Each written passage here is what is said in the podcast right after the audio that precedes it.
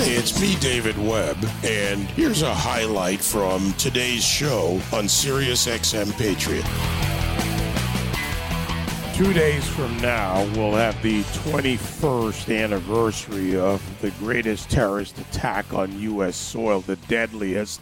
Nearly 3,000 people killed, murdered by Islamic fundamentalists led by Osama bin Laden. Uh, and after all these years, and still, I think, through the history of this country, we can never forget it is not just a hashtag on social media. It is what we as a country need to do, we as a world need to do. Rudy Giuliani was the mayor of New York City on the day of that attack. He joins me now. Uh, mayor, great to have you back. I know we talk about this and we have every year to remind people, but starting with that morning, uh, just the way it played out for you. Sure sure, David, and and thank you for for for doing this. I mean, and reminding people you you always do. I shouldn't even. I don't have to thank you anymore. You do it so often. Uh, I uh, woke up that morning having um, the night before uh, had been a tremendous rainstorm in New York. It rained out the Yankee game.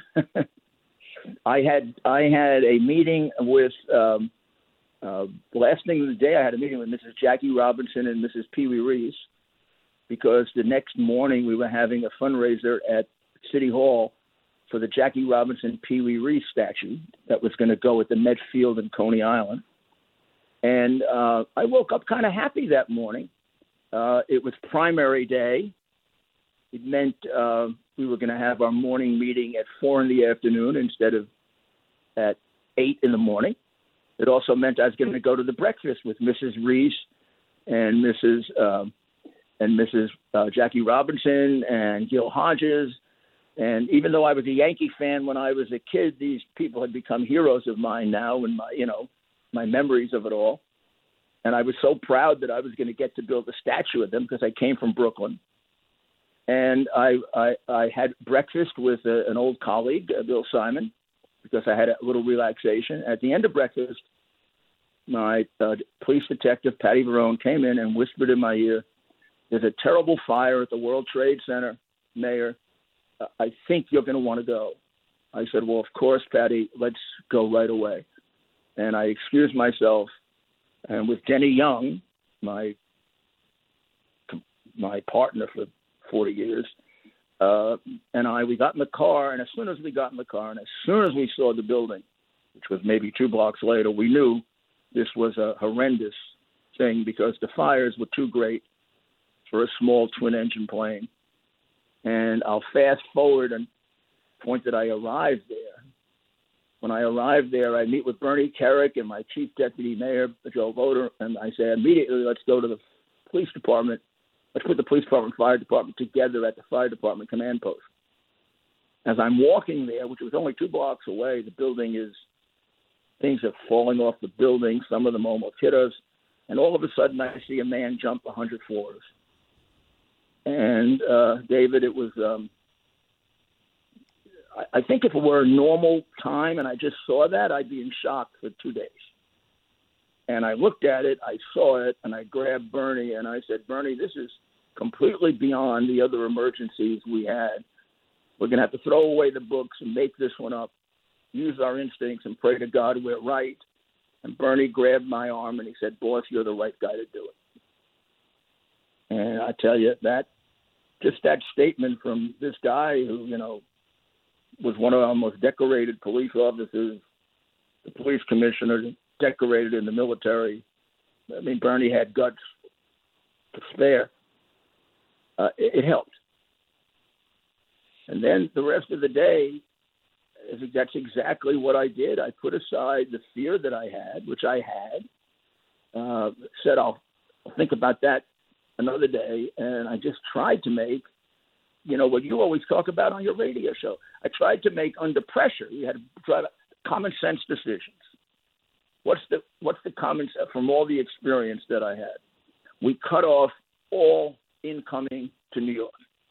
Nobody else was going to get in from that moment on because we didn't know what we had already. We didn't want to add to it.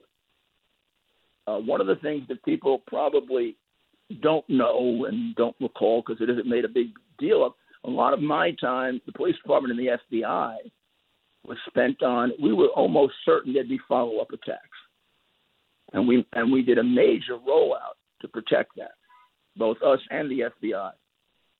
Uh, we probably deployed over, I'd say, 2,000 police officers and a couple hundred FBI agents to critical targets so they'd be protected. Uh, we made contact with, I can't really repeat exactly who, but we made contact. We were able to do that, even though we couldn't get through to the president. We made contact with the right people in order to get, you know, protection. And, um, and then when I got there, the, the fire department was put in charge of the rescue effort. I gave them all the police officers they needed for that, and I said to the uh, to Chief Ganci, who was the incident commander. I'll work this out with Tom, who's the commissioner. He was in another spot, but I'm taking every other cop. So tell me the number you need. They're yours. The rest I need to protect the city. He said, You're damn right. These, and I can't repeat the word, are going to attack us again. I said, Who do you think it is? He said, It's obvious. Bernie said the same thing. This is before we had any information from anybody we knew it was bin Laden. Um, so I said, well, then our concentration, you know, it's interesting. We used to, uh, New Jersey was the place where the first attack came from. So the first thing we did was we cut down the tunnels from New Jersey. The minute we realized it was bin Laden, bin Laden, real, I guess I shouldn't call it his people's hangout, but they were not from New Jersey. They were from a, two different spots. So we had to change we had to change our tactics a little to make sure nobody got out of those two spots, and we arrested everybody we could find. Um, and then and then we had to uh, Rudy Washington, my deputy mayor, uh, for transportation. There's a man who, who who should get the Congressional Medal of Honor. I mean, he he uh, walked right into it. He he set up he set up all the routes coming in and out right away and he set he set them up so well that we saved the maximum amount of lives we could. I mean, it was only maybe 30 or 40 we were able to get out, but we never would have gotten them out into the hospital on time if it wasn't for Rudy. Then I tried to call the president. I got cut off in the middle of the call, and we got trapped in a building that was the police department command post, a block, two blocks away from where the building came down. And Governor Pataki thought we were dead and I'll see him later today. Actually, we're going to have a little meeting we always do at this time of the year. And when I survived and we met, we made the most important decision that I think he or I ever made. We decided to run our governments together. That meant we held our meetings together. We had our office together. His advisors advised me, and my advisors advised him. And we did it so there wouldn't be bureaucratic finger pointing. Both of us were experienced enough to know something would go wrong. And he and I had become good friends after not having been friends, but for a very special reason, we became very close. And I had ultimate confidence in him and vice versa. But our staff still fought with each other all the time. And if something went wrong, the instinct of my staff would have been to try to blame it on him and vice versa we sat him down right away and said, "I'm not going to have that bull. You guys are working. You're one team now. We make a mistake. It's uh, the Giuliani Pataki mistake. We do something right. It's the Giuliani Pataki victory." So you want but to it points to the leadership, Rudy, that was needed in, in moments when you know you may not even have known the direction. And I realize we have a limited time here uh, to talk about this, but the perspective you just gave of coming together, the leadership that was necessary.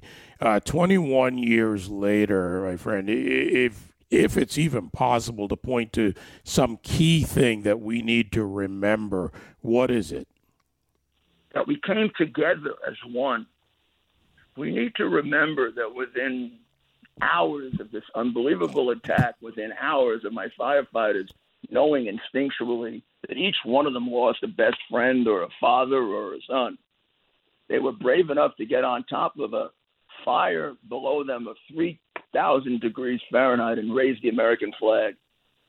And you look at that picture, that's Iwo Jima all over again. That picture is saying we're, we're just as brave as our fathers and our grandfathers that fought the Second World War. Uh, you know, don't don't don't worry, Tom Brokaw, who had written the book. You know, is this generation brave enough? It was almost like an answer to the book, which I thoroughly enjoyed. But it was an answer to the book. Tom, don't worry, we got it. That's that's what I that's what I think some of us are not sure. Some of us aren't even sure if the military isn't trying to train that out of our people. Which you and I have talked about this, which frightens the hell out of me. But we got to remember not just the attack and how terrible it is and guard against it. This country can come together unlike any other, and it can beat anything if it remains together, like against China. I mean, there's no doubt that China wants to take our place, and if China takes our place, it ruins the world. We got to all agree on that. That's not a, that's not taxes. That's our survival. Mayor Rudy Giuliani, former mayor of New York City, remembering 9 11 and a look at where we are today. Rudy, thank you, my friend, as always. Oh, you know how much I love you. You're, you're terrific. You're really a great, great patriot. We're, we're just very, very lucky to have you. God bless you. Bless you. God bless you too, my friend. Thank you.